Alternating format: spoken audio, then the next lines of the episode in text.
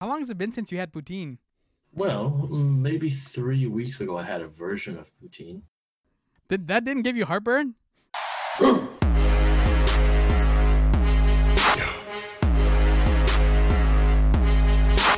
Okay, everybody.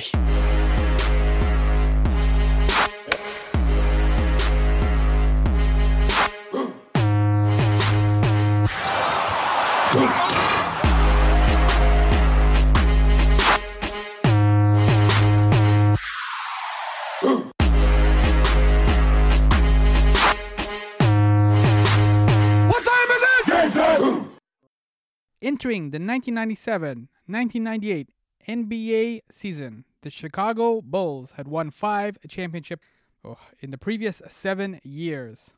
But as they sought their second three-peat, the future of the dynasty was in doubt. Not really. As preparations began for the 1997-98 season, Jordan and the Bulls granted unprecedented access to a film crew for the entire year.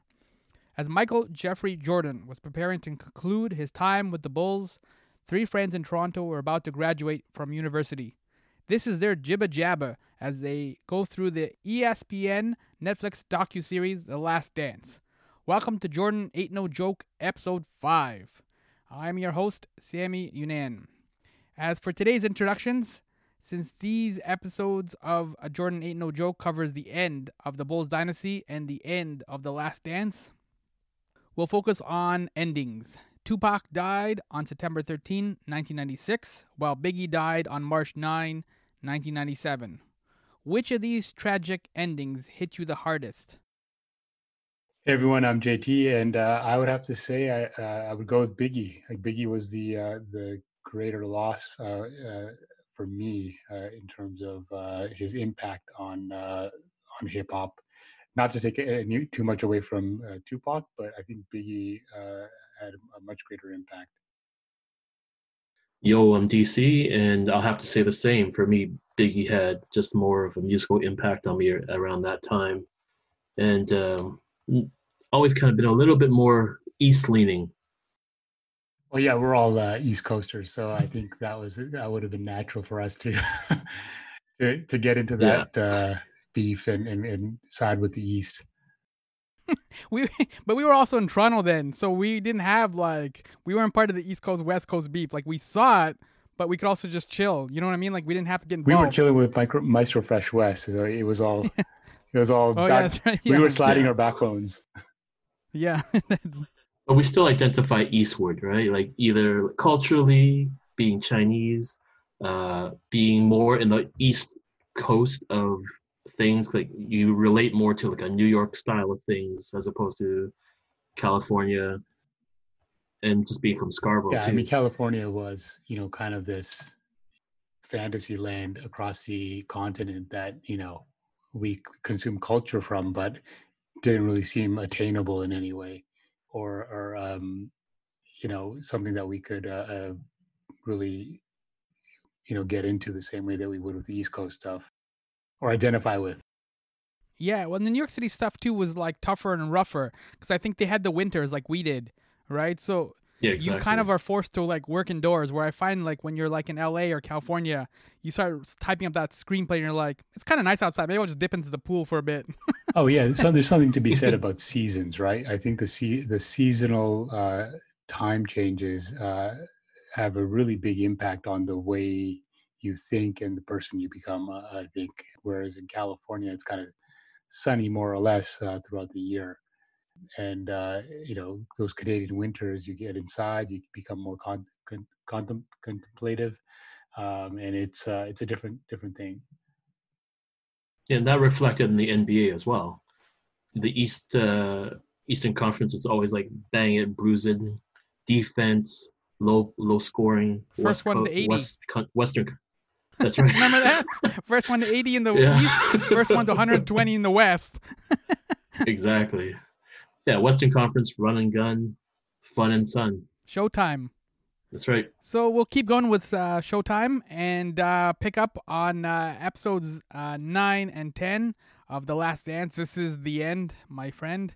Uh, so we'll start off with 9, and as per our tradition, who's got a title for episode 9? I mean, one of the titles that I kind of uh, that I came up with just, that just introduces this the whole episode is "Black is the New Black." Because first, like Reggie learned as a rookie not to mess with Black Jesus, yes. and then in the when they faced off with each other, you know, Black Cat was really introduced, and that that was that's interesting because it's not really a you know that's a, a nickname that's associated with Jordan, but people it doesn't stick with everybody Mhm. really. Uh, Miller is trying to make it work though. Like he's like a kid with like a new pair, like some slang or something. Like he's trying to make it work. Like everybody, let's use the word fresh. Like you know what I mean? Like let's refer to Jordan Right. as the Black Cat. I'm like, I know we could just call him Jordan or like Air Jordan or the other things. Like we're good. Thanks, man, for coming out.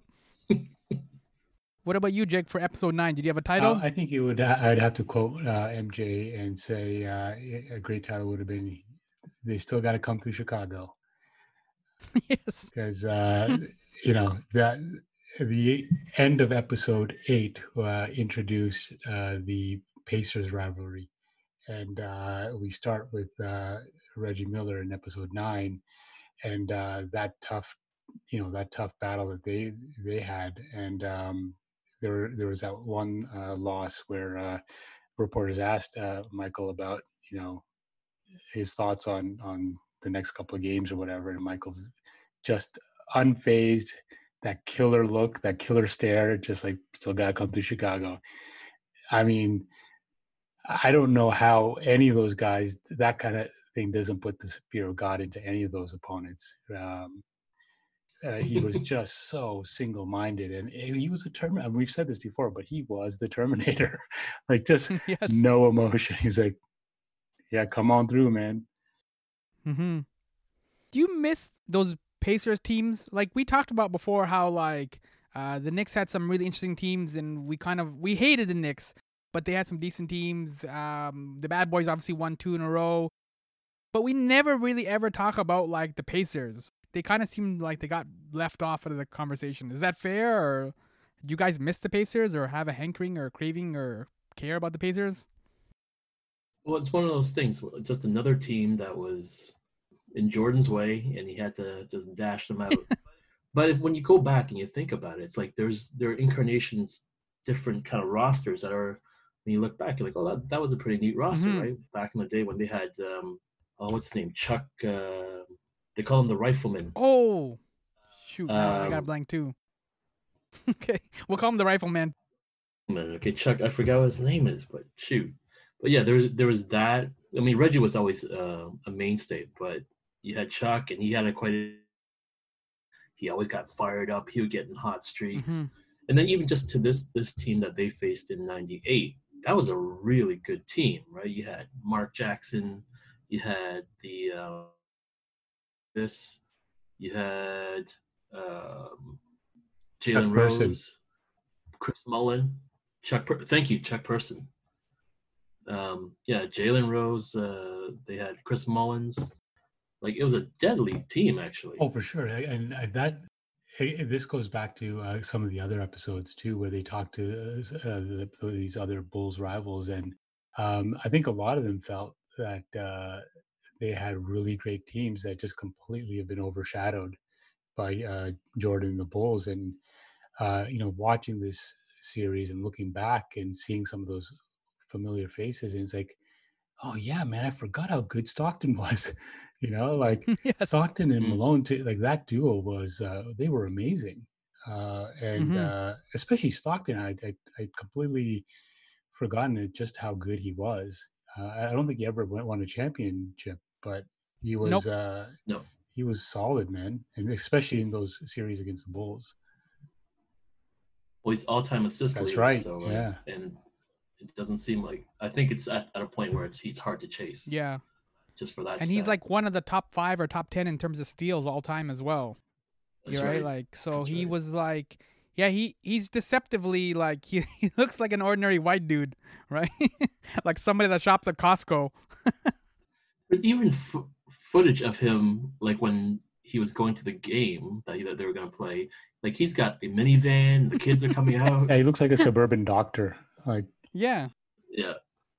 And Sammy, you had mentioned that in the dream, like in the Dream Team documentary, like when they were over over in Barcelona, yeah. everybody wanted everybody's autograph, but like Stockton's just walking through just like another tourist. Yeah, because the like Magic would come out and all the people would be screaming Magic, Magic, and then of course Jordan would try to get out and it'd be all Jordan, Jordan, Jordan. Barkley would come out, it's Barkley, Barkley, and then Stockton would come out and everybody's I don't know who that is, so they just waiting for like Larry yeah. Bird or somebody to come out, and it was just like, but he's also rocking the shorts too, like he liked those shorts off the court.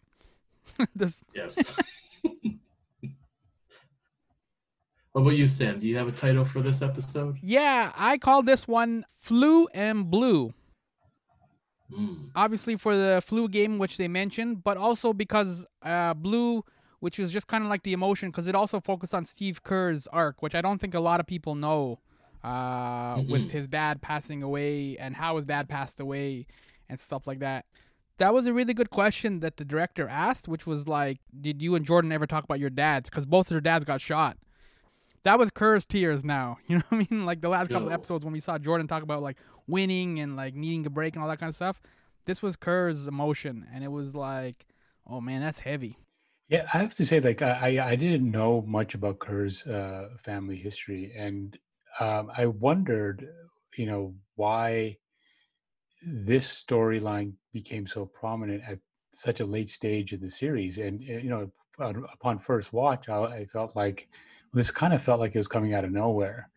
But then you see why the filmmakers did it because it was really setting up the final episode and what a key role Kerr played in in leading up to the you know that the, you know the big win.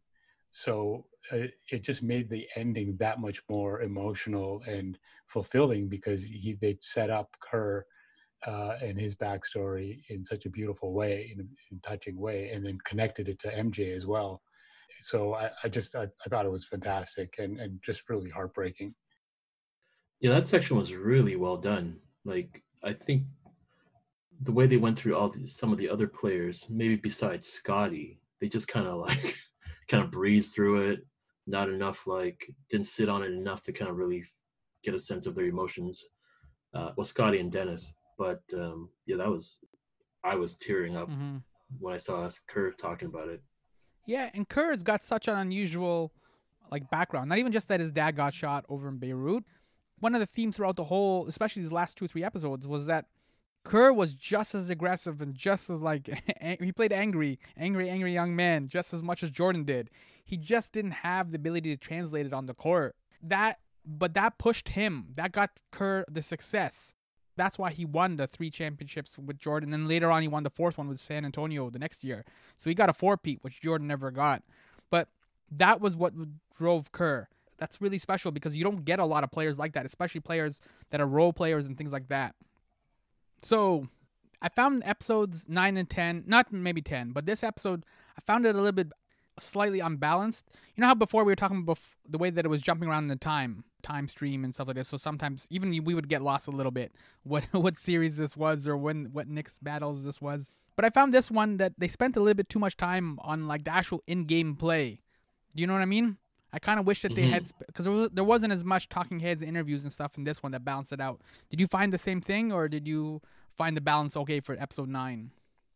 In general, I, I thought this was one of the more better stacked episodes. They they just gave a lot to you, but it did start off with like the whole pacer section was just a lot of in-game stuff yeah. and not not enough like behind the scenes or just besides interviewing Reggie Miller um, and you know Jordan kind of responding to it.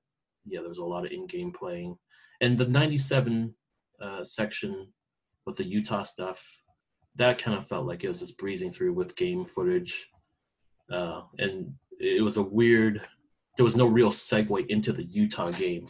They went from the Pacers series into 97 Utah. And then through, from the 97 Utah, they, they went over to Steve Kerr's story. So, yeah, yeah, like it, it was top heavy in game yeah, I think it, it almost feels like they may have run out of runway and they needed to sort of wrap it up. Because I think the Jazz could have used a lot more sort of time, like you're saying, in terms of the storylines off the court, um, leading up to the games. which they did with a lot of the other uh, big battles over the years that the that the um, Bulls faced.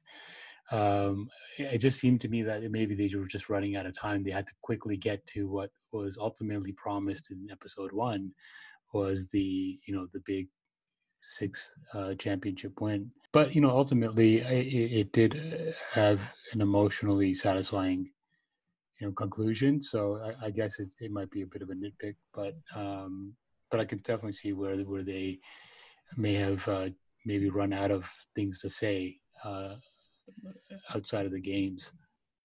So far, we've talked about Kerr and we've talked about Stockton. Do you guys have a favorite white NBA player? Hmm. Dude. Mm. Larry Bird is an obvious one, yeah, but we can put Larry okay, Bird aside. Yeah, I was going to like, say you'd have to put Larry Bird aside. Because I, I don't mind Chris Mullin. Yeah, like and and McHale, you got yeah, you got to put those guys Darren aside. McHale, yeah. Um, it's funny, but then once you get past dudes like that, then everybody else is sort of like they're a little comic relief in a way. Steve Nash, right? Well, um, are we talking about in the past or just overall? I'll give you um, overall, but mainly like an older player too, though. Like if there's somebody like, I mean, we are kind of talking about the '90s, but if there is like uh, in general, yeah. if there is a great white hope out there, I think uh, Toni Kukoc was a big great white hope. yeah, for Krause. yeah, I mean, like, yeah, there's always there's always gonna be dudes who are just excellent players. But if you if you say your favorite player, I don't. It's hard to kind of say like you, you want to root for the underdog white dude because most of them are underdogs. Yeah. It's, so it's kind of like you know I think of guys like even Tom Chambers in a way. Yeah. Majerle, you know Dan Majerle. Was, yes. I think he's a guy who people don't talk about enough. Thunder Dan. Because that guy, he was about six six. He could defend. He could score. He could shoot the three, and he had a his game was tight. You know, like it wasn't like when you you would watch guys like Rex, Rex Chapman who had a decent game, but there's just didn't have the same level as a Majerle. But Majerle never reached like that superstardom kind of a, a level. Yeah. Anybody else? Anybody got like their favorite white dude? what were you, Sam? Thunder Dan is a good one. Yeah, I mean, I know we kind of took him off the list, but I always just was partial to Chris Mullin. I always thought he got a raw deal in uh, yeah. Golden State. It, he was like the Dominique of the West Coast, basically. Dominique Wilkins. You know what I mean? Like yeah. they never really yeah. properly build around him, and even when he did get to the Pacers, he was kind of like he had a little bit less in the tank at that point. You know? Yeah. Yeah. So well respected, but not much love. No. Or not loved enough. It's funny, like um, I know now, like the last couple of years, Golden State's been in the finals and they've won a number of years, and Curry and all this stuff. People forget there were some dark days for Golden State back then. For decades. Yeah, I know. so like everyone's celebrating now, but I'm like, yo, man, keep that past alive. Yeah. Like I think prior to their first win a few years back. It had been 40 years since they won a championship. Yeah. Well, one team that finally got into the finals was the Utah Jazz. And then, of course, uh, this is the first time that they play the Bulls. We got to talk about the flu game or the oh, food yes. poisoning game. So, because this was the other highlight of, and this is why my episode was called "Flu and Blue." This was an insane story. I I mean, I had no idea that this was actually the food poisoning game and not the flu game. Uh, I don't know if there were whispers about that before, uh, yeah. docs, but no. that is some like ancient Rome, like poison the Caesar kind of shit, man. Like it was unbelievable, and the look on uh, uh is it Tim Grover, his trainer's face yeah. when he's telling the story, it was like he he could it was almost like he was back in that hotel room telling that story like mm-hmm. he's like mm-hmm. why do you need five guys to deliver a pizza he goes nothing about it seemed right and then mike eats the whole pizza on his own i mean there's something there in terms of like people like michael jordan had this sort of ability to sort of vacuum you into his world and so i'm surprised that no one uh, said anything to him. You, you know, now in hindsight, they all seem to say like none of that seemed right. But in the moment, I, I feel like maybe he was just too big a personality for them to say something to, to him about uh, how off this whole thing seemed. Well, well, you like you really think like the Mormon Mafia like try to put a hit on Jordan? Yes. they sprinkled some like ghost peppers on that. I don't shit. know, man. I think it's possible. I, I'm not one for uh, uh, conspiracy theories, but uh, that none of that added up. Well, I mean, you know, the director tells like uh, the more extended story Okay. of the situation doing his media circuits, right? So, I mean, the whole idea behind the pizza was because uh, Mike Jordan's crew they all ate dinner without him, and so Jordan didn't have dinner that night, and so he was starving by the time like that whatever 10:30 rolled around, and that the only place that was op- that was available to them was this Pizza Hut. Oh, it was And Pizza so Hut on top of that. Oh. It was Pizza makes Hut. it yeah. He was already doomed to start with. it wasn't the uh, the uh, the mom and pop Mormon pizza shop down the corner.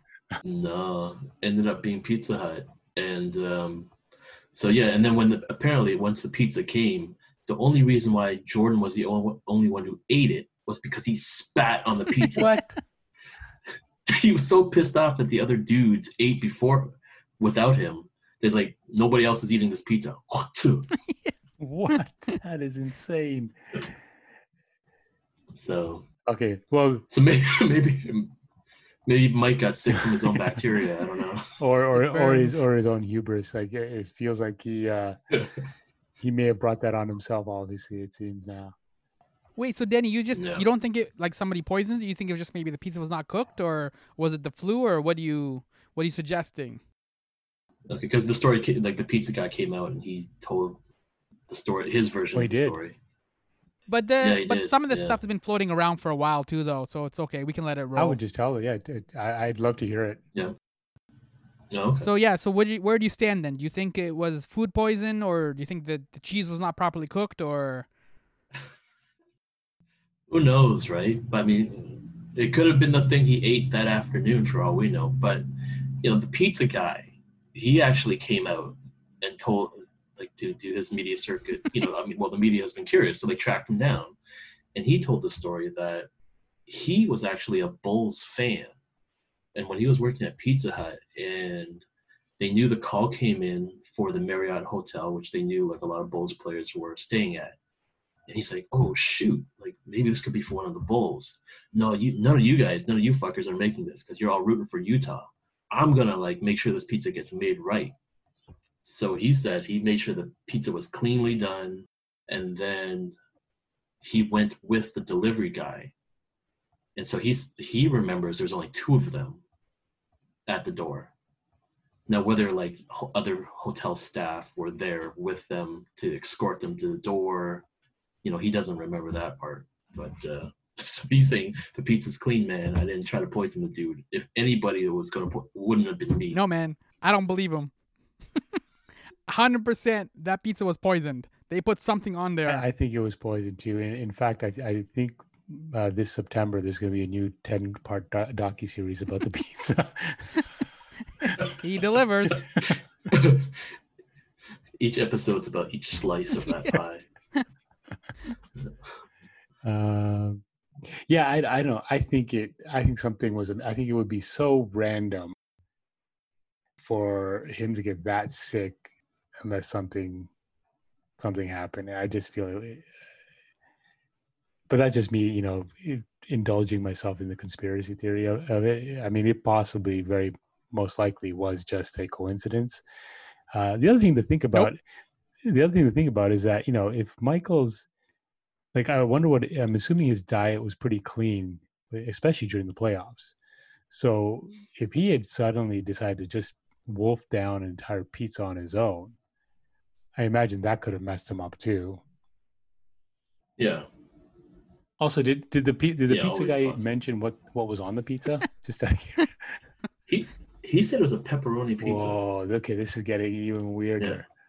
Because that's a pretty simple, That's a standard pizza. Like there's Yeah. something fancy happening there. No, but all it takes is like dude not washing his hands after whatever wiping his Right. nose, and you're Or his done. butt. Or his butt. Mo- it most likely his butt in this Yeah. situation. Yeah, man. I don't trust him. Um, but at the end of the day, Michael did play, and uh, and that what ended up becoming a legendary game for the ages. So, what do you guys have to say about the game itself? With- it's weird because there's two things. One is yeah, Jordan he just willed that victory.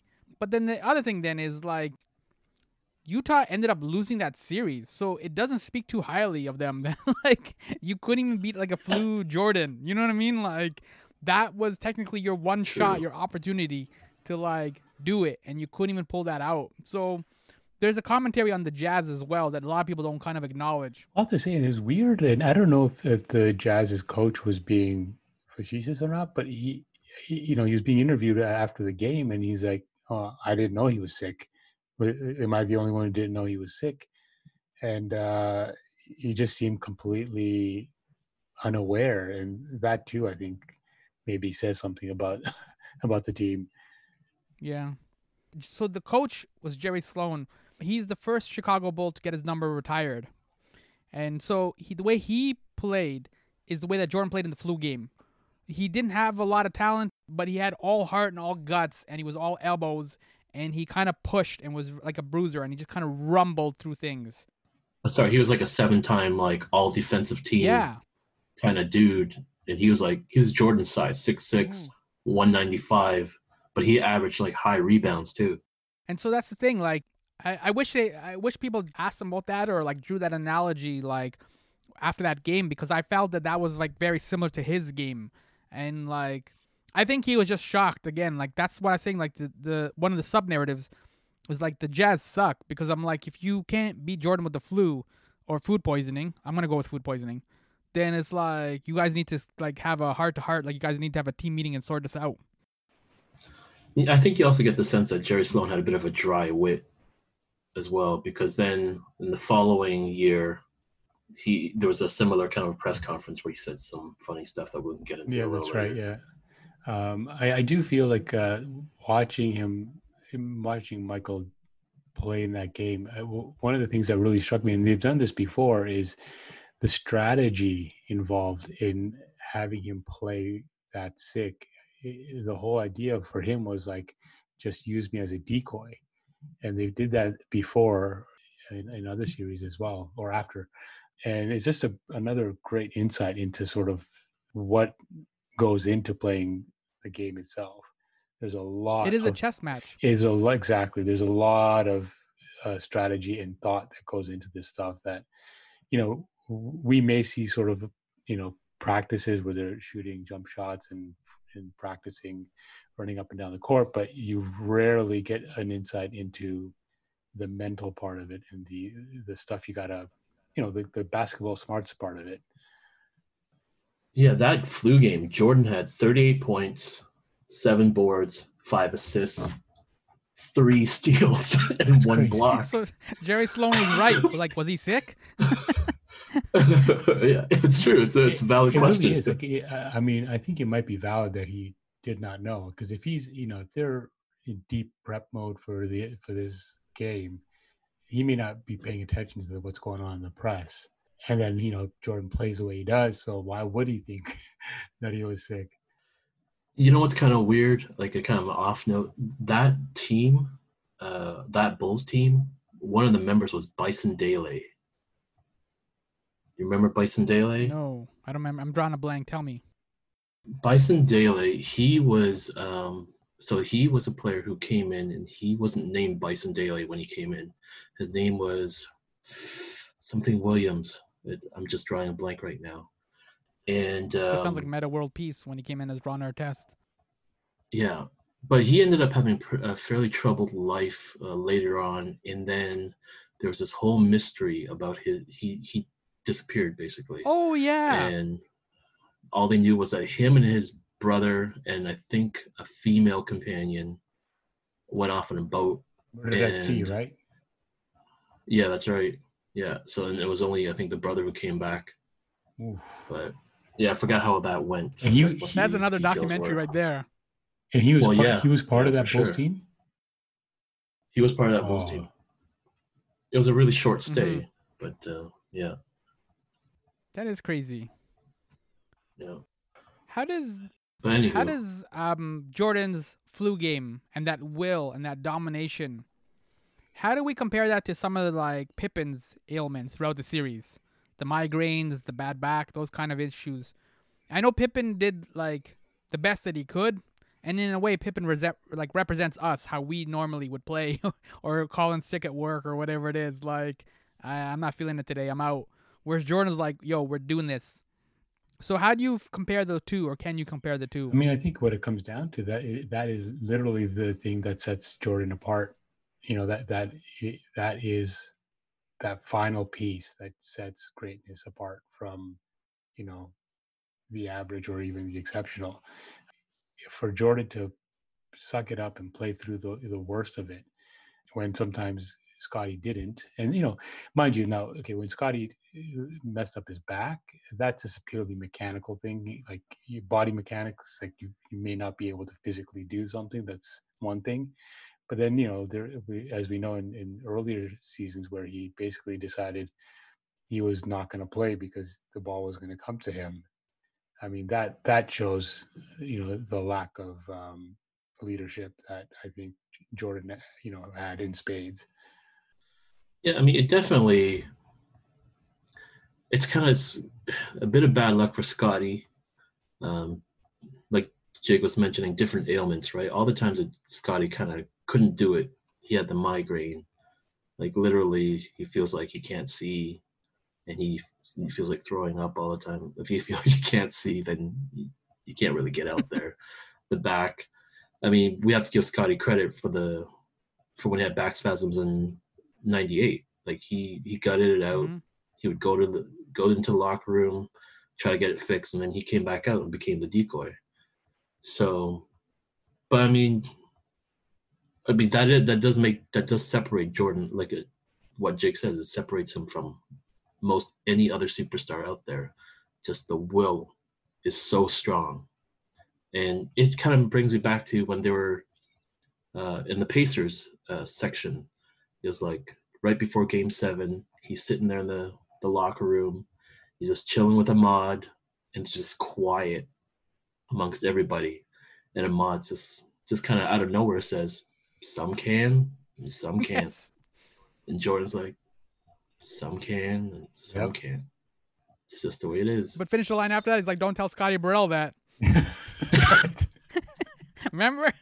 He's like, yep, "We already know that he can't." So Yeah. For Scotty Burrell. uh, even worse than Scotty Burrell is Bryon Russell. We got we got to talk about Bryon Russell because that dude he set himself up for failure. yep. Marked for death at rookie season. Yeah, like why don't you have the will to live? Like he just basically committed suicide. Yep. And that that was one of the other titles that I came up with for this episode was Bryon Russell makes the list. as, as the well, as as as the uh, episode recalls, uh, that's when Jordan was retired at the time. He's just coming in to kind of practice and hang out with the Bulls, and the Bulls are just about to face Utah, and so he just went to say hello to to uh, to uh, Karl Malone and Stockton, and Bryon had to open his big mouth. What did he say?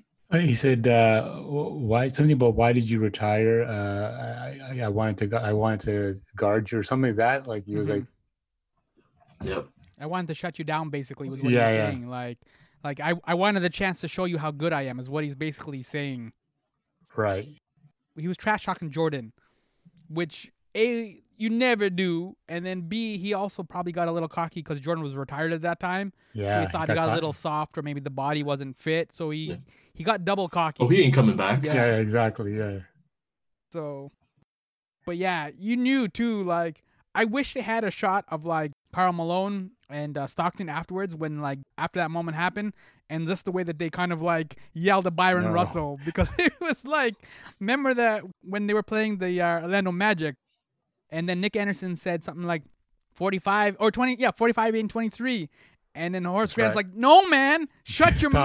mouth well, another but another great example of that is of um, you know of, of uh, other players knowing and truly understanding what Michael Jordan is, is when uh, Larry Bird hmm had that stoic look on his face, and the entire stadium is just erupting, and he's like, "Oh no." yeah. Guys, you guys need to chill. Uh, and then there's actually one other thing that I wish they'd spent a little more time on is just this idea of Jordan playing against Bird as a coach, because you know Mhm. they had such a great, you know, interesting history. And uh, the, the there's a little bit of it where after the end of the the series, um, Larry comes by and congratulates Michael, and Michael talks still is still talking shit to him, yes and you know, He said, "Fuck you, said, "Fuck bitch," you, bitch." Yeah, yes for making After he lost the me- series. yeah. Yeah. He said, "For making me work for so making hard." me work so hard and uh but it just goes to show like you know that sort of generational difference right because like you know he came I paid his respects uh and you know and took it on the chin like a man hmm And to be fair, they're but they're buddies, They right? are, so for they, sure. they talk smack to each other all of the course time. i mean that, that, that's clear like when when michael says uh says that you can totally tell that's coming from a place of uh you know love almost right and respect i mean I, there's no doubting how much jordan respects uh bird Yeah. I think too because Bird also like, he had that face because Bird was also known to, for doing stuff like that as well, for getting those last minute shots or a steal or something to swing the game. So Bird was also one of those guys that until the clock said zero zero zero, it's not over. Like it doesn't matter what the score is, Bird will find a way. Yeah, like and, and a real like uh, well-known story about Bird was when they were doing it was All Star Weekend. Bird's part of the three-point shooting contest. Walks into the locker room and is like, "All right, which one of you is coming second? like same mentality, right? Those guys are cut from the same Oh yeah, cloth. Bird was like a serious like trash talker too, right? Like he he could uh, mix it up with the best of them, and uh, there's you know that that's another great thirty for thirty, right? They did a, a Larry Bird one uh, quite a few years back now. Oh, the Magic one, Magic and Bird one. Yeah, the Magic and Bird one, yeah, which is really solid as well. Mm-hmm. The other thing about this episode uh, is uh, the it kind of closes uh, up the theme throughout of fathers and sons. Um, you know, we we get to learn more about obviously Steve Steve Kerr's uh, connection uh, to his father and and and Jordan and, and, and Michael Jordan's situation with his father father, but also uh, Jordan's security guys. You know, it was interesting that Michael had surrounded himself with an entourage that were older than him, were just like sort of old guys who he felt he could learn from and who he felt could keep him kind of on the straight and narrow, Mm-hmm. which is, I, I- you know, th- that's no small thing, right? Because when you're catapulted into the stratosphere like that, it's very easy to be to have an entourage filled with like your you know dramas and turtles and you know just Your high school your high school buddies. you know exactly right? Like you, you know little tony from back in the day like you know those guys often end up becoming your entourage and michael did the exact opposite.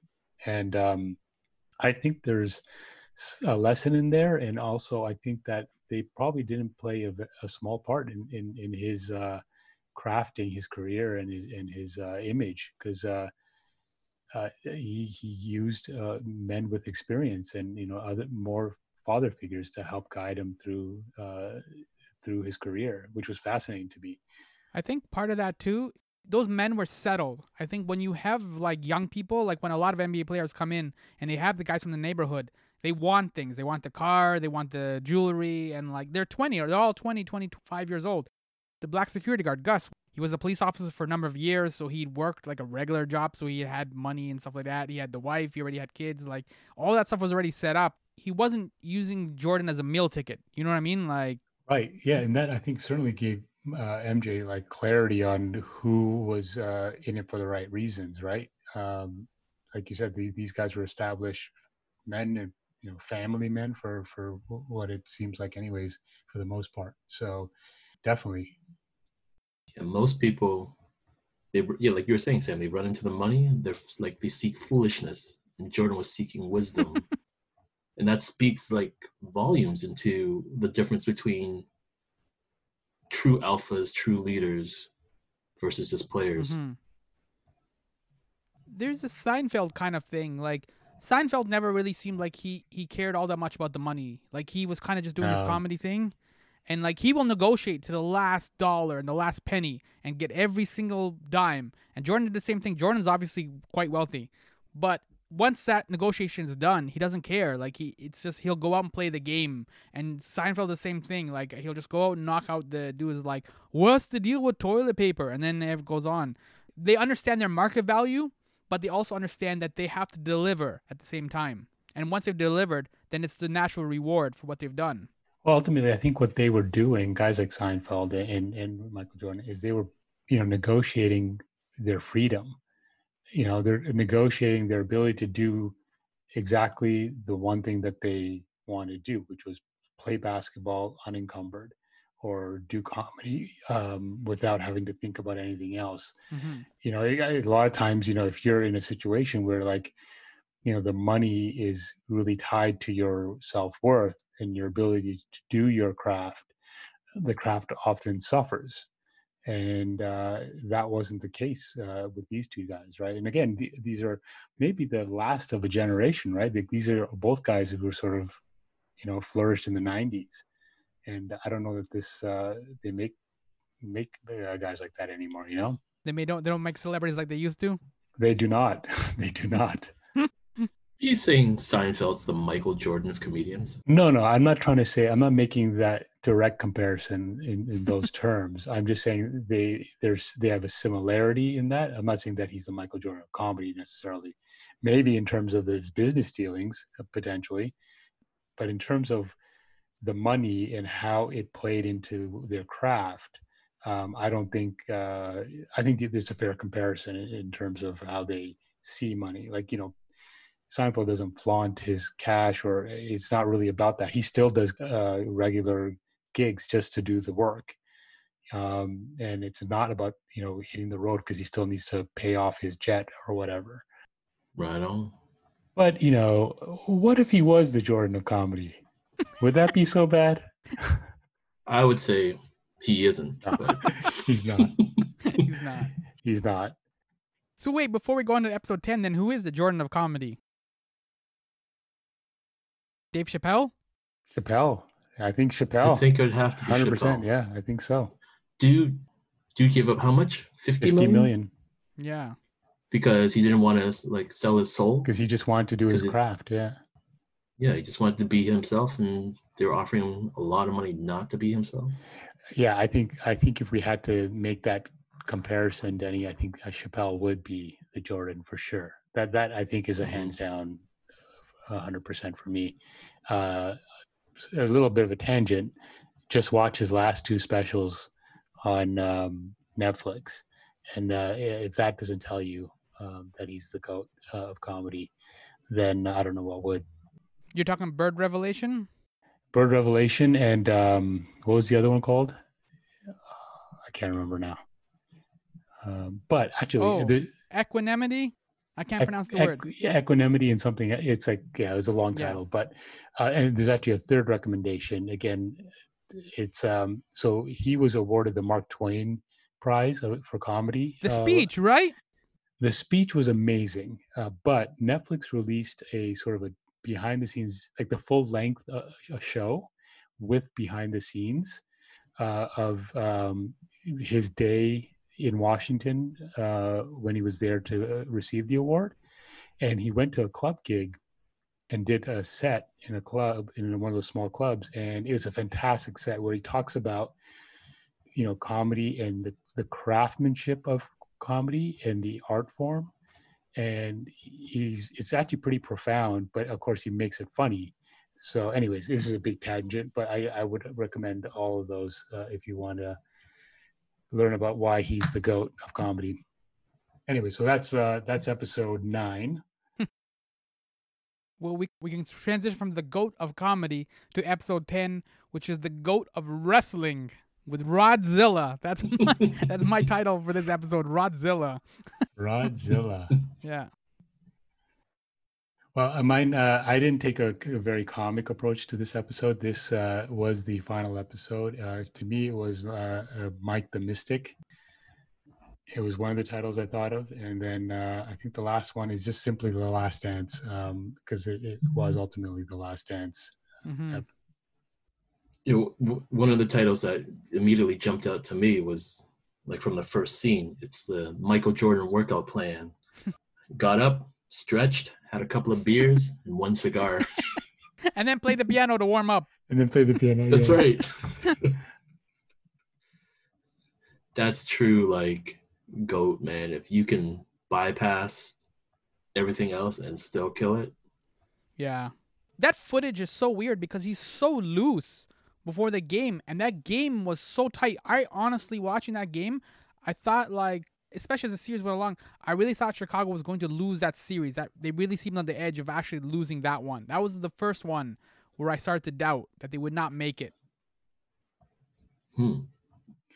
You're talking about game because seeing the results of game one. Yeah, because he he or... was going into it very like loose, right? And like when you see it, you're like, because we've mentioned this before, how like throughout the series and throughout Jordan's career, it always feels like the Eastern Conference battles were the big things. Getting past the Pacers, getting past the Pistons, mm-hmm. getting past the Knicks.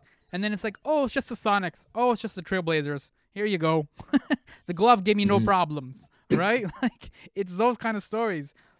And then, but this time, the second time around, I think it was uh, Aldridge. He Dave Aldridge. He was saying how like the second Jazz team was much better mentally, physically. They were much better and they seemed like it. Like when you start watching those games, and some of those games have started being rerun now. Uh, like I so, I've been watching. I watched the first three games. The Jazz are good, and it's like when you're watching it live at the time, you're like, I'm not 100 percent sure the Bulls can pull this one out. Well, well, they didn't look that good in Game Three. Yeah, so but, that's true. That's valid. Yeah, but yeah, they were like kind of Eastern conference style games. They're like nothing. Yeah, that's that's a good over way to put 100, it. Yeah. Right, and it was just always like. Besides, actually, game three, they they were really close games. Fifty-four points for game three. That's right. That's and that's the other instance where. Sorry. No, I was just gonna like. I remember that when he said that, but I, it, it's just one of those things your brain can't process it. You know what I mean? Yeah. like 54 points for the whole game, like 12 to 15 guys. 42 point a 42 point beating. Yeah. And that was another instance where we see Jerry Sloan and we get a, a little more of that dry wit right. in that press conference where he's like, Is this really the score? I thought he was going to say, Is this just a halftime score? Yes. Is this mic on? Try the veal. But yeah, and that and that goes back to like a lot of it goes back to you know Sam. You're talking about how how kind of loose Jordan was going into into the, that series, yeah. especially just having that battle with the Pacers, and then that that was really nicely kind of connected with you know the idea of Jordan being such a in in his own right like a a, a Zen master himself, kind of uh, just knows how to be present, and what Jake, Jake alluded to in his uh, title. Yeah, I mean, I think he was uh, completely uh, present, and I think you know it's one of those things where like when you're in such a high pressure situation, if you've done the work and you've done the prep, the best thing you can do going into battle is to be completely relaxed. And I think Jordan was just so well honed in terms of his mental game and his physical game that the only thing left to do was just relax and I think that's part of why why maybe he, he started that way. And uh, you know, it was um, it was something in, near the end where he talks about uh, you know the craftsmanship of of the game and, and how like at the end he he, realizes that you you have to use your mind and your body. You know, when you're young, you've got energy, and um, you know you use that to propel you forward. But as you get older, you, you've played for a while, the mind becomes equally important, if not more important. And at that stage in, in his career, at that moment, um, he had managed to sort of bring those two together and um, and find that Zen place that that you know we have been talking about. Maybe with the help of um, Phil Jackson, uh, he was able to sort of be completely present and in the moment.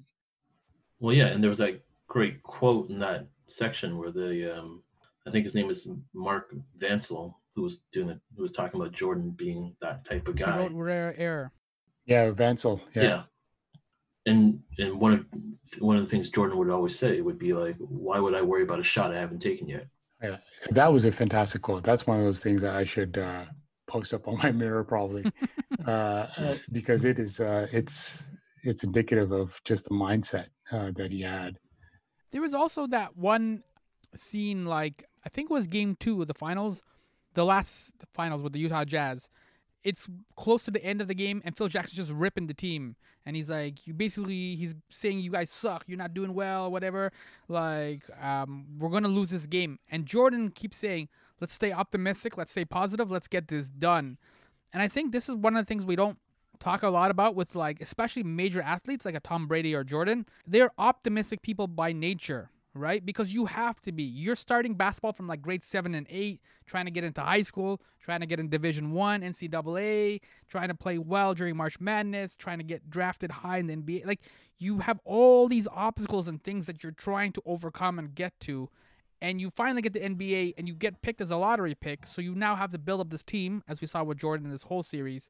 And you have to stay optimistic the entire time. You have to stay hungry and that was I think Jordan to connect back to like the stay present was that Jordan was able to stay present but also stay optimistic in the present moment, and that's a huge thing that we kind of overlook. Oh, for sure, he was. Uh, you, you. It's impossible to be a leader in any aspect of life without exuding some sort of positive mindset. People don't want to follow someone who is going to curl up in a ball and you know run with the tail between their legs. And you just even if you don't personally feel it or if you have some doubts or whatever it's not something you can project uh, uh, to others that you're leading because uh, then there's no hope. And you know the, the you know the, the series talked about hope quite a bit um, especially when it came to jordan's early years right? I mean i think he kind of one of the things he says in, in the wrap up is is that you know hope uh, was was part of what started all this uh, for him. He repeated it too. He said it started with hope, and then he paused and he said it again, so you understood. Like it started yeah. with hope. Like he, that's one of the few times Jordan repeated himself for all the stuff he said in this documentary. And I know maybe that might be editing, but he he said that twice because he wanted to make sure that you understood. Like he never gave up hope, no matter how many times people said he was just a scoring guy. He was like he couldn't get it done. He couldn't do this. He couldn't do that. It started with hope. Definitely. That's why he's the goat. For sure, and the one of the speaking of uh, goat, uh, the the one great line uh, at the end uh, was uh, when he's celebrating. He's like, "They can't win till we quit." That which would have been a great title as well. Yes. It, and that goes to the you know idea of being a positive person and a leader is you know understanding that like look the only person that's going to beat us is uh, is ourselves. So we just got to just you know get out there and, and, go for it. And he i mean all that being said he's still pretty sore that there was no game uh, you know no going for the seventh championship. Yeah. Which i think he i think he truly believed that he could have won it Speaking of going for it, uh, Rodman kind of went for it, but didn't tell anybody after Game Three. wow, you know it was amazing to see uh, Coach Jackson just completely dress him down in that practice when he when he came back. Did you guys ca- catch that when he, the camera was kind of far away, but he basically says something. They were all in the huddle. Yeah, they were in the huddle, and he said, "You you've embarrassed us. You've uh, you've uh, what was the can't remember the exact phrasing, but you you've you've brought disrespect to our name or something like that. Like that was pretty Yeah. rough. Yeah. No, that I, that was sarcasm though. You you read that as sarcasm? I I, I, read that as sarcasm too. Yeah. Yeah. Okay. Yeah, be, because it's it started off with like um, he addressed one of the Oh, that's players. right. His name was Dickey That's Simpkins. right. Yeah. He's like, "Oh, you weren't here, right?" We all like he basically said we all paddled him in the butt, and because he brought so much dishonor and Right. whatever he said, and but then that's when and then Jordan chimes in, but uh, that was a good like amount of money or something like Right. that. That's a good amount of coin, and he's like Rodzilla, Yeah, right. which is Sammy's Yeah. title, right? Was that? Because that's a great name though for wrestler, Rodzilla. Yep. like I'm like, why didn't he keep that after he like retired or like moved on from basketball? He should have kept rolling with that. and I know there was no place to fit it in, in in this documentary, but like it was, I think it was shortly after that summer, he went back and then he fought Karl Malone in the ring. Oh, that's oh, right. that's right. Karl Malone ended up in the uh, WWF as well. yeah, Yeah, yeah. So but his name wasn't as cool as Rodzilla though.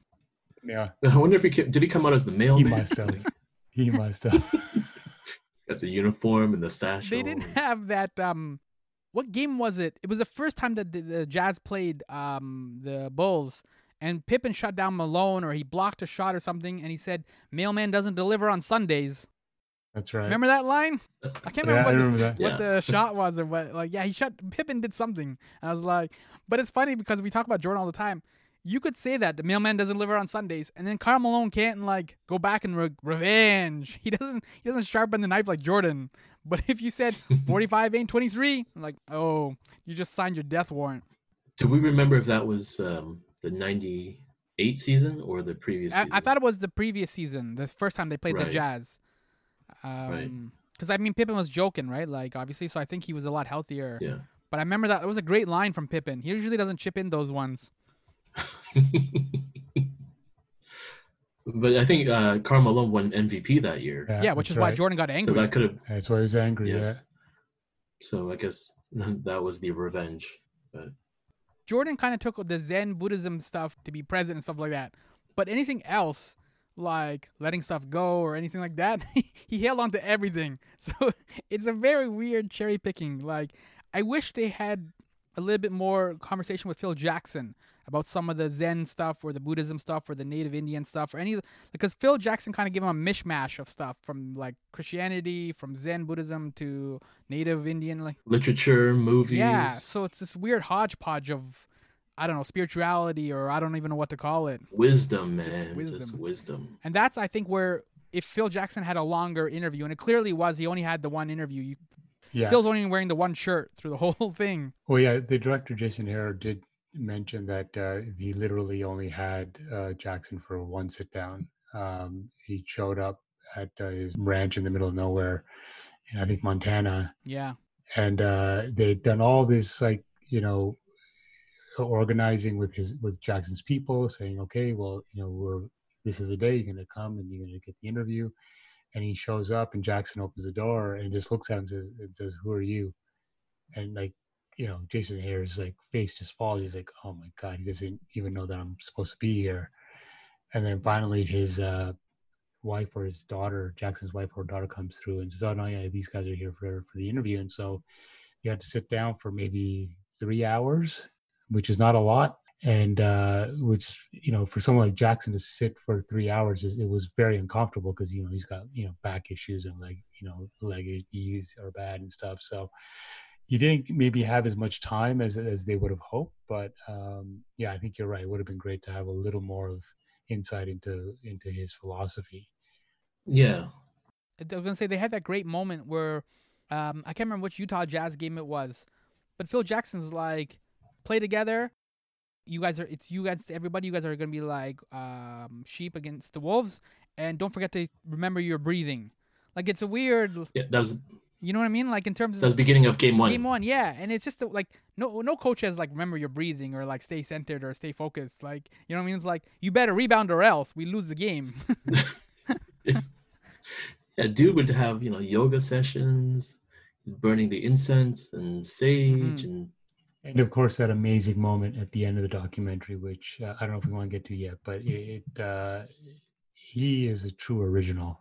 I think that was the amazing thing that I think even MJ mentions at one point is that you know the genius of Phil Jackson was his ability to bring all these different people uh, together uh, in for one mission, um, and that takes a particular skill that not many people have. And and it, it wasn't a fluke, right? Like, because he did it again with the Lakers. Mm-hmm. Um, so that to me speaks to the true genius of the man. It's buy-in.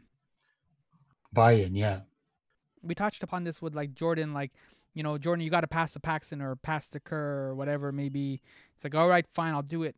And that was already pretty much like a hurdle right there. But then you had to get buy into do the the triangle, buy into do the the Zen. Like I think even in this uh in episode ten, Jordan refers to it as Zen Buddhism shit. Like you know what I mean? Like yeah, yeah. When he's at the piano, yeah. yeah, he's like he's not even fully bought into it, but it's enough that, that he's like, eh, it's all right. This Buddha guy's all right. Like you know what I mean? Yeah, like I- for for Michael, it was, it was just a tool, right? It was a tool to use for his craft, and Mhm. uh, so I don't, I doubt that he still uses that because he doesn't play the the game anymore. But uh, he saw the value in it at the time to help him, you know, reach his his goals. Well, well, Jordan's really a Taoist, so that's the thing. And so in Taoism, you don't need labels, you don't need names. Like the true, uh, the true force doesn't have a name or anything like that. But I mean, going back to your point about how he was Jackson was able to manage all these different personalities, and it was indicated throughout the documentary how, you know, Rodman had certain exceptions to the rules, but you needed to give him that in order to get the best out of him during a game. Yeah. And so even letting him go to well, not that they let him go wrestle, but sure he got, you know, the the the typical fine from the from the uh the organization, but nobody was mad at him. Even when the media asked Jackson like, "Oh, you know, is this uh causing any distractions uh, for you guys with the way Dennis acted?" He goes, he just went to the he said to the reporter, "No, it's distracting you guys, Yeah. not us." yeah, And to Right? And then what happened? no, no, Sorry, go ahead, finish that. Go ahead. Well, and then what happens in game four? Rodman has 14 rebounds. Yeah, So he, did his job. A, he's a total enigma. Like it just, I- and I don't think Phil Jackson would have tolerated that from anyone else because of what you just said, uh, Denny. Is that he came off this WWF thing and just has an amazing game and delivers. And in an earlier episode where he was off on his Vegas, you know, trip and comes back, and again he he out practices the whole team. He, it was just uh, he was just a complete enigma. that was his version of the Zen Buddhism thing. You know what I mean? Where like that's how he needed to focus or clear his mind or whatever the phrase you want to use. But once he kind of like went to Vegas with Carmen Electra, he's like, "All right, I'm good, guys. Now, like I can play." Like once he finished being Rodzilla, he's like, "I'm good, guys. I can play." And I think that that's again like the the genius of Phil Jackson. I don't know if they ever actually said it out loud, but I think him and Rodman did have that silent agreement or that silent contract where like, look, I know you're gonna go rogue on me. That's fine. But when you when the when the game starts, I expect you 100%. And like and like Danny was saying, to Rodman's credit, he delivered every time. Jackson would have made a great filmmaker, I bet. Like a great film Oh, for director as sure. well. Yeah, yeah, that's a great uh, point. Uh, that is, he what he did was essentially what a great director does, right? Yeah. But Phil Jackson, as a director, before everything wraps up, before you have the rap party, you got to have game six. You guys have any impressions or feelings or concerns or hopes and dreams after watching game six and tho- that epic last shot? So, what do, where do you guys stand on the push off? He didn't push off. No. No. The pizza was poisoned it- and he didn't push off. Costas, I think, had it, you know, said it best. It was just like a maitre d showing a dude to his table. Showing him out the door. Bob Costas, uh, I just I miss I miss his uh, use of the language. Like it, it's just so perfect, uh, uh, such a perfect description of what happened. Uh, and yeah, his his momentum was already taking him that way. Yeah. Yeah, a push off, he would have his body would have reacted way differently. Yeah, from one from uh, one angle, push off looks harsh, but then if you check out the other angles, it's just like, excuse me. Yeah, Jordan had that line uh, before they even showed the push off or the lack of a push off, where like he said that uh, Bryon Russell plays on his toes. Yeah, that was amazing. That was amazing that he had that insight. That's the kind of stuff I just love. Is that he studied the shit out of that guy, and Because he was on the list. He was on the list exactly. he was on the list, so he knew his. He marked his target, man, uh, and it was fantastic. Well, you see that later on too, because like he said, Karl Malone didn't um, keep an eye on the weak side, right? That's and right. so he was able to steal the ball at the end there. And Karl Malone's teammates, the Jazz teammates, usually yell out Jordan coming on the left or whatever. That's when you watch a game, you can hear them yelling out stuff like screen and stuff like that. There's codes and things that they yell out.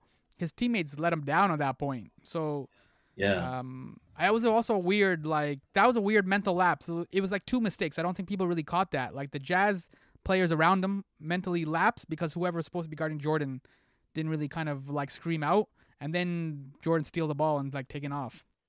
it did indi- indicate like a lot of flaws in, in their setup, especially I understand that they were trying to isolate Malone, but I guess maybe everybody was in a rush and they're all just kind of all the other guys they were just one run to their spots Mhm.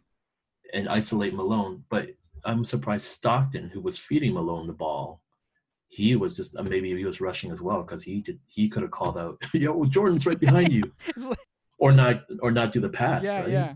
It's like a horror movie, right? Like it's when you're watching it at home and like, don't go into the basement, but she can't hear you, so she goes in the basement. I'm like, well, that's what you get. J- Jason's around the corner. Yeah. Um, so one of the, one of the things I did want to uh, touch on uh, with these last two episodes is just the filmmaking itself. It, um, you know, we've talked a lot about the the sound, amazing soundtrack uh, in this uh, series, and um, these final two episodes actually used very little needle drop music. It, it became much more, you know, traditional film score, which really helped with the you know the emotion and the and the drama of I guess to help create this big finish. Uh, and it, you know, it culminated for me in the, you know, those single piano notes as Jordan sitting on the bench and talking about how he just um, quieted his mind, and um, and you, just get that long silence before he, they win the game. Uh, it was just a great piece of filmmaking. And the other thing was that they'd built up just how crazy that stadium was with the fans and and you really got a sense of just how intense it was in there but then at the end when they commu- try to communicate just how shocked the fans were they cut the still images up until Oh, now yeah. they're using just um, you know video, video footage or film most of the film footage and then it just stops with these amazing still images of those and this lets you soak in the sheer disappointment in their eyes and it's It was just great- devastation, not even disappointment. yes devastation and it was just just great filmmaking um and then and then we come out of it with the i think it was a pearl jam track right sam Yeah. Present Uh, tense. and, pre- and when- what is it called it's called present tense which is uh, you know everything that we've been talking about uh and uh it was just a great great finish Yeah, and even just even right, it actually the finish was great, and even the um the intro to Game Six was great because they were there was that section where they were interviewing, or at least what the uh, assistant trainer for the Bulls was talking. His name was like Wally Blaze or Blast. I don't know how you pronounce that name, but then it's like he's they're still in the locker room, and Jordan's lying down. He's got his eyes closed. He's still got his like civilian clothes on, and then Wally's like. It's like watching one of those those documentaries where the, the lion's is hiding in the shade. Might see a kill today. That's like crazy that's That's amazing. crazy And then they they got it. They got that kill. yeah no it was it, it was amazing and uh, i just um i think they they did a really great job of just bringing this thing home and and that last game was was you know i mean it was something else uh with just the you know it's one of those iconic images uh you know that that shot is just goes down in history in, uh, in terms of many iconic moments that he gave us throughout his career uh, but it was a great way to finish finish it off Rodman was great. He's like, I know he's not passing. There's no Kerr. There's no Paxson. he's like, Yeah, yeah, that's right. he's like, Gonna shoot this fucker. yeah Rodman like knew, and the way he was speaking, you could tell like he cl- like he was not lying. You know, how sometimes you can't tell if people are being accurate or whatever. He's like, no, that's exactly the emotion that he's feeling at that moment. He's like, all I gotta do is maybe rebound this if he doesn't make it. And and the well, and the other conflict of that game was Pippen's back. Yeah, That's Right? He mashed it up after like the first. I think it's the first play. Mm. Did that? He, his back was already mashed up, and he did that dunk, and he landed really weird on it. And so, you know, he couldn't really contribute that much to that game. But again, it went back to that strategy, right? And Michael was saying, like, okay, we just need you to come out and just be a decoy, and uh, and if that's all you do, that's all we need, and you know, we'll, the rest of us will pick up the you know the slack. But he, he was like, we cannot do this without you. It's it's amazing. It's just amazing to see, and to credit Pippen's credit that you know he did it, you know, and um, I, I, I imagine that was pretty pretty tough for for him and the team. Well, yeah, and but but statistically speaking, st- too, Jordan scored forty five. The rest of the team scored forty two. The rest, The only other player in double, the rest of the team. yeah, the only other player that had double figures was Toni Kukoc. He had like 15 Mhm. points. Wow, So what a game! Yeah, it was as close as a one man show you can get. yeah. These two episodes too, they mirror a number of key like Nike commercials. Like there was the one where um, Bob Costas is talking about Jordan fatigue and he's hitting the back of the rim. The Pacers game that he should have won, but it rimmed out. Like there's that commercial where Jordan's like walking to a game and it's slow motion and he's saying something to the effect, "I have failed over and over again. I've taken this many shots at the end of games and they've all fallen out or rimmed out or whatever. But I keep hitting shots and I keep hitting and even though I fail, that is why I succeed."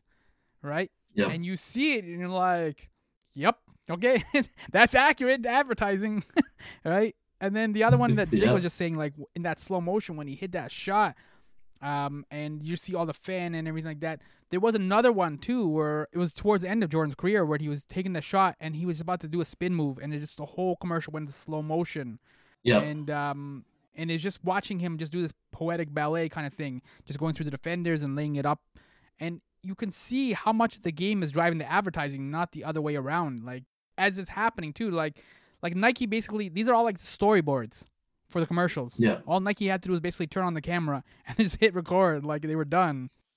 And that was the brilliance of Nike, right? That, like I, I don't think we ever saw stuff like that before. It was always just like, you know, whoever your main star is, he looks to the camera and starts yapping about whatever the product Yeah. is. I mean, Jordan's had his fair share of commercials like that, but uh, I think what, what was the the hot dogs that he was? Oh, something something so plump. his, they, uh, they they they plump They when you cook up. them. I can't remember. yeah, I can't remember the name the name of the brand, but I remember they plump when you cook them. Yeah.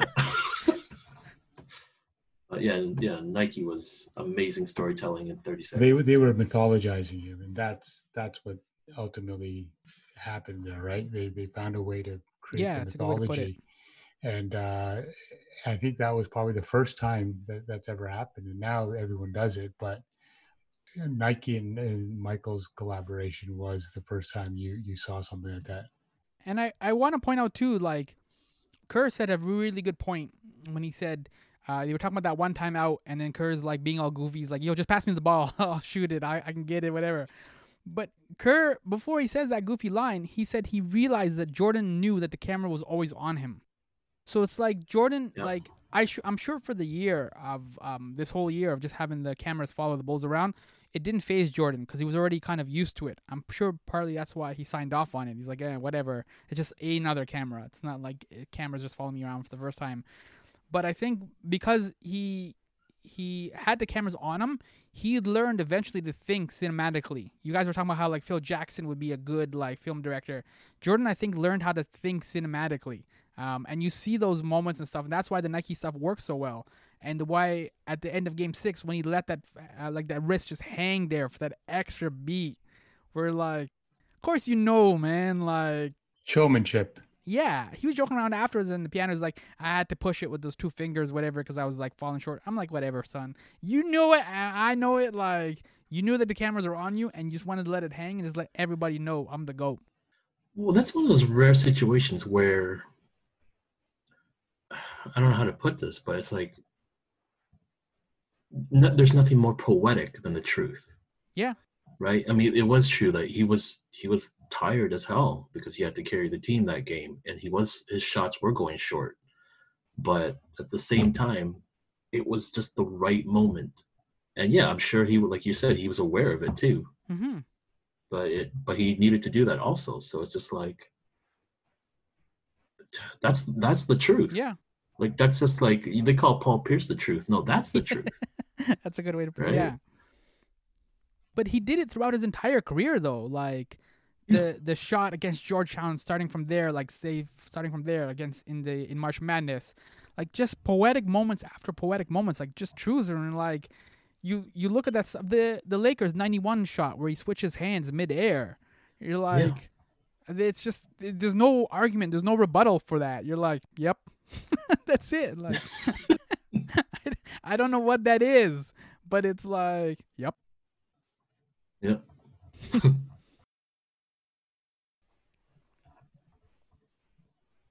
and then they win. That's it. Mhm. Six. Jor- Jordan flashes the six fingers.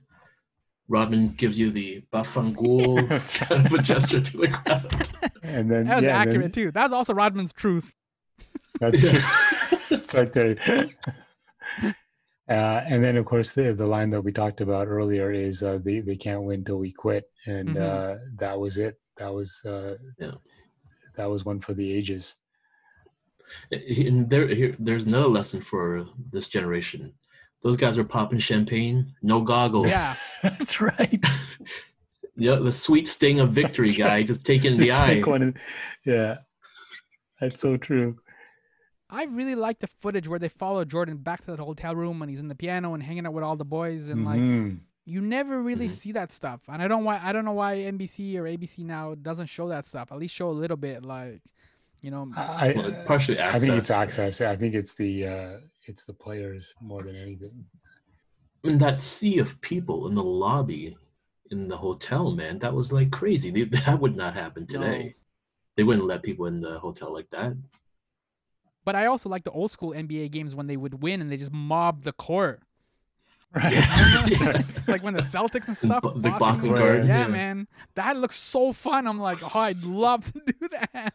But you know but that that's the kind of thing that adds to the mythology of it right? Like that's the kind of stuff that adds to the cultural impact. You know a lot of times now everything's become so corporate and safe and you know everything has to be done within the lines. It kind of takes some of that you know some of that away um, from the game. Yeah, I mean, it's there's an argument for both sides too, right? Because like, even for '98, that's a little unsafe because any one of those guys could have just like knifed Jordan in the Yeah. neck. Especially after they poisoned his So- pizza. yeah, yeah that's right Mormon Yeah, mom. Mormon mob. That's another documentary. and mitt romney was just uh, The Bad Fellas. the bad fellas Yeah.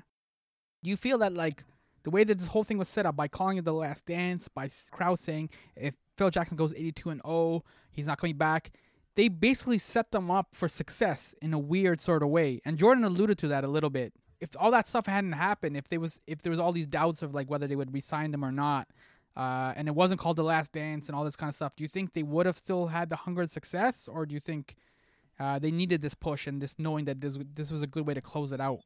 Uh, you know, I think despite what uh, Jordan might say about like, you know, we could have gone for another one, I think there's something to what you're saying, Sam, because those were some tough series that they, it, was hard fought. Yeah. Right? It wasn't an easy road. And I think if they didn't have that extra bit of fire, uh, that sort of thing they had to prove to the world or to the organization, they may not have gotten through, uh, you know, you know, those those tough, tough games. Yeah, it's, um, it's hard to say. I mean, even without Krause saying that, those guys know they were getting up there, and knowing that the tension of even just Scottie's uh, contract situation, Mhm. right? Um, I don't know, like uh, Jackie MacMullan, who's like a really well-known uh, NBA writer. She said, "Give me Jordan, give me Pippen, give me Rodman, Phil Jackson. I'm never betting against them. Yeah. So, I mean, on the one hand, I don't know if they needed the extra push, but that's the storyline and it worked.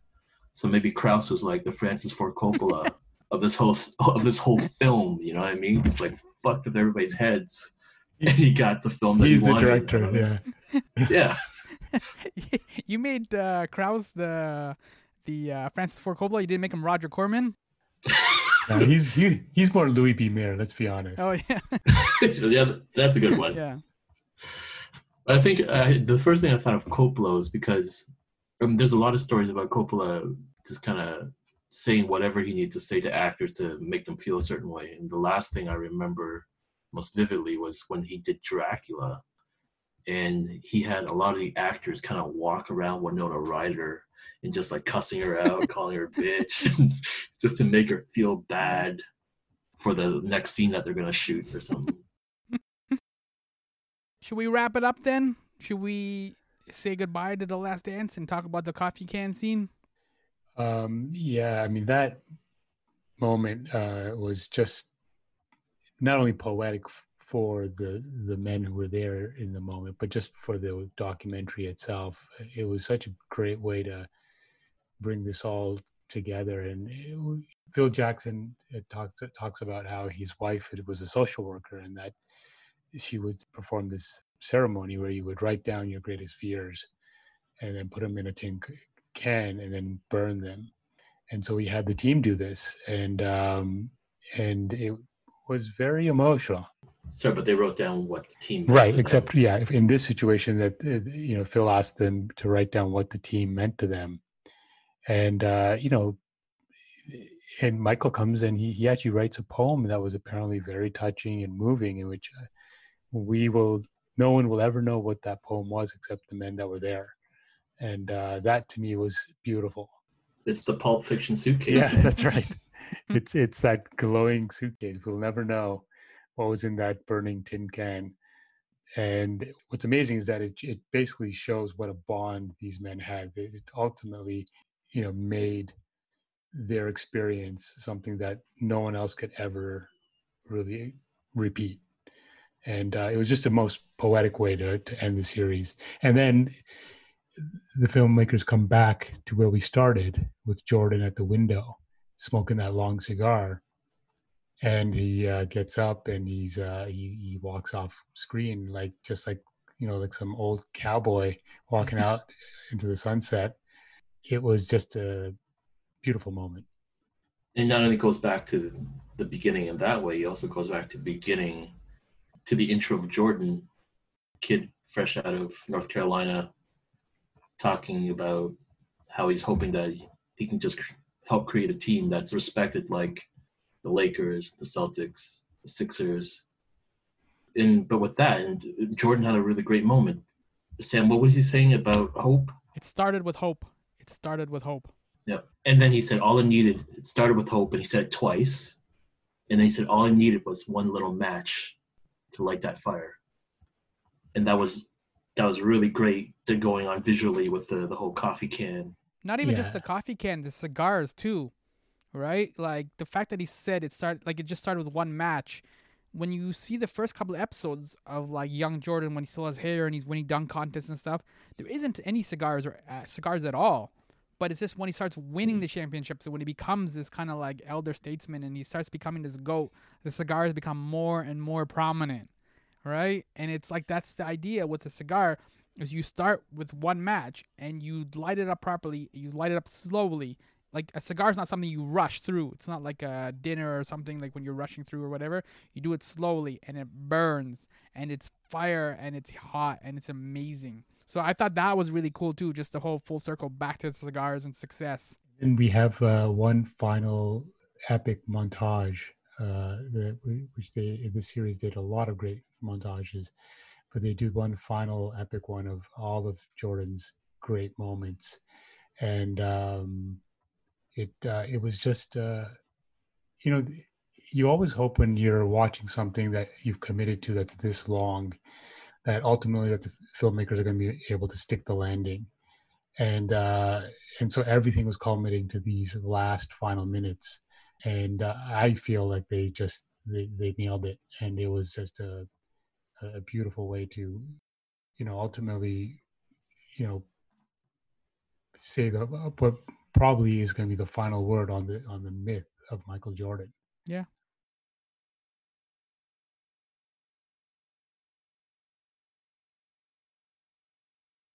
It's rare too that Jordan gets an opportunity. I know nobody talks about the Wizard years. I don't talk about the Wizard years either. We always eliminate and overlook the Wizards years. But just But that's not what this documentary is about. yeah, Right. It's about the Bulls run. Yeah, and so I think that's what like the fact that you get to cap it off with that final shot in Utah, and then that, like you said, Denny, that final scene where he's like, young Jordan's like, I want this organization to be respected. Like you don't ever get to end this way. Kobe did a lot for the Lakers, but he played a regular meaningless season game. Everyone let him score sixty or sixty something points, and then he went home. Like you know what I mean? You don't get to go out on top. And we're seeing this now. Like Tom Brady's left New England Patriots and he signed with Tampa Bay. I'm like, I don't know. I don't want to bet against them, but at the same time, I'm like, I just don't know if you're gonna be able to get back in the Super Bowl and just leave that one like wrist like in the air after like a good spiral and you win or something like that. I don't know if you get to go out like that. And that was a rare gift. It was the ultimate leaving on while you're on top moment. Which was partially facilitated by not only Jerry Krause, but Phil Jackson. Because towards the end of the doc, it, it was revealed that Reinsdorf gave Phil another chance to come back. And Phil was just, it's time to go. Yeah. the way he said that, man, it was like that was like wonder years for me, man. when you find out like Winnie and Kevin didn't like end up Yeah. together, it's like, oh Yeah. shit, yeah. truth hurts, man. Yeah, man. I know. I'm putting that in the coffee can. Um, but yeah, with Brady's story, you know, it's it remains to be seen, right? But I, I and I think, I think it's the it's that thing that most great people have, right? Like people who are maybe natural showmen, but in the end, they do it their way, man, Yeah. and they don't give a fuck what you think. It's like Frank Sinatra, you know. It's just like I'm just doing what I want to do, uh, and just so happens that whatever they do, people just love it. They go ape shit over it. And for Jordan, like going back to the Wizards, if we're going to talk about that, it's sort of like he didn't do it for us. Yeah. He did it for himself, and we just loved it. Kinda. Anything else or No, I think uh, I think we covered it. so so yes, we will do one final epilogue to record uh, following this episode of just last minute or last lingering thoughts and feelings and emotions. And um is there any other recommendations that you guys have? I know Jig you mentioned a couple already, but is there any other recommendations or anything related to this? I do want to add that um the Jalen Rose made a, a couple of appearances in episode nine, and he had actually worked with the director Jason Hehir before on the Fab Five documentary. That's an ESPN film. It's not a thirty for thirty, uh, but if you want to watch that, and then Jason Hehir also did the '85 Bears, and that's another thing too. Like as we kind of wrap up uh, talking about Jordan and the Bulls, Chicago at that time was an NFL town when he Hundred came percent. Yeah. right? So um, the 85 Bears were one of the best teams that they had, and they won a championship and all kinds of stuff. So they were coming up just as uh, Jordan was coming in. So it's an interesting time, and I think it's kind of fascinating that Jor- Jason Hehir, the director, did 85 Bears and The Last Dance, these two prominent Chicago stories. So I hope somebody asks him, or hope down the line he does like a third one just as a trilogy. I don't know who or what it would be. It's got to be the Cubs. Cubs, man. there you go. Like it took them like how many how many years was it? Over 100? Yeah, it was 120 or something ridiculous. yeah. Crazy. So that would be interesting. So those are my recommendations. Do you have anything, Denny? You know what? I would recommend, and I don't know, I can't remember if I've said this before, but I recommend to those who never watched Jordan play, go on YouTube. There's tons of games from the 90s now up on YouTube, full games, pretty decent quality for VHS. And just like, don't just let the documentary be the only thing that teaches you. Just like watch the games, watch him play. And that's the truth. That's fantastic. And um, my uh, recommendation will be um, a little tiny book that Jordan published years ago, um, and it's uh, it's a little uh, book. I think I must have picked up in an airport or something, but it's called uh, "I Can't Accept Not Trying." Michael Jordan on the pursuit of excellence, and it's in his own words, and it's um, basically his philosophy on what it takes to uh, be great. And I'll read some of the sort of the chapter headings. It's a tiny, tiny book. You could finish it in probably you know 20 minutes if, if you're reading slow, slowly. But uh, chapter one is about goals. Chapter two is about fears. Chapter three is about commitment chapter four is about teamwork. Chapter five is about fundamentals. And then finally uh, leadership. And it's a fantastic little sort of inspirational book and an insight into uh, michael's uh, mindset. And um, i'm sure you can find it on amazon. All right. I will shut it down. I'm to give us our uh, rap quote uh, for this episode. It's from pete rock. Don't be mad. Don't be mad because you can't do what i can like when Jordan went up, took that shot, and switched hands. Heat rock. Awesome. Fantastic. what a great run to end on. So this has been episode five of Jordan Ain't No Joke. I am Sam Unin. And I'm JT. And I'm DC. Thanks for listening, people.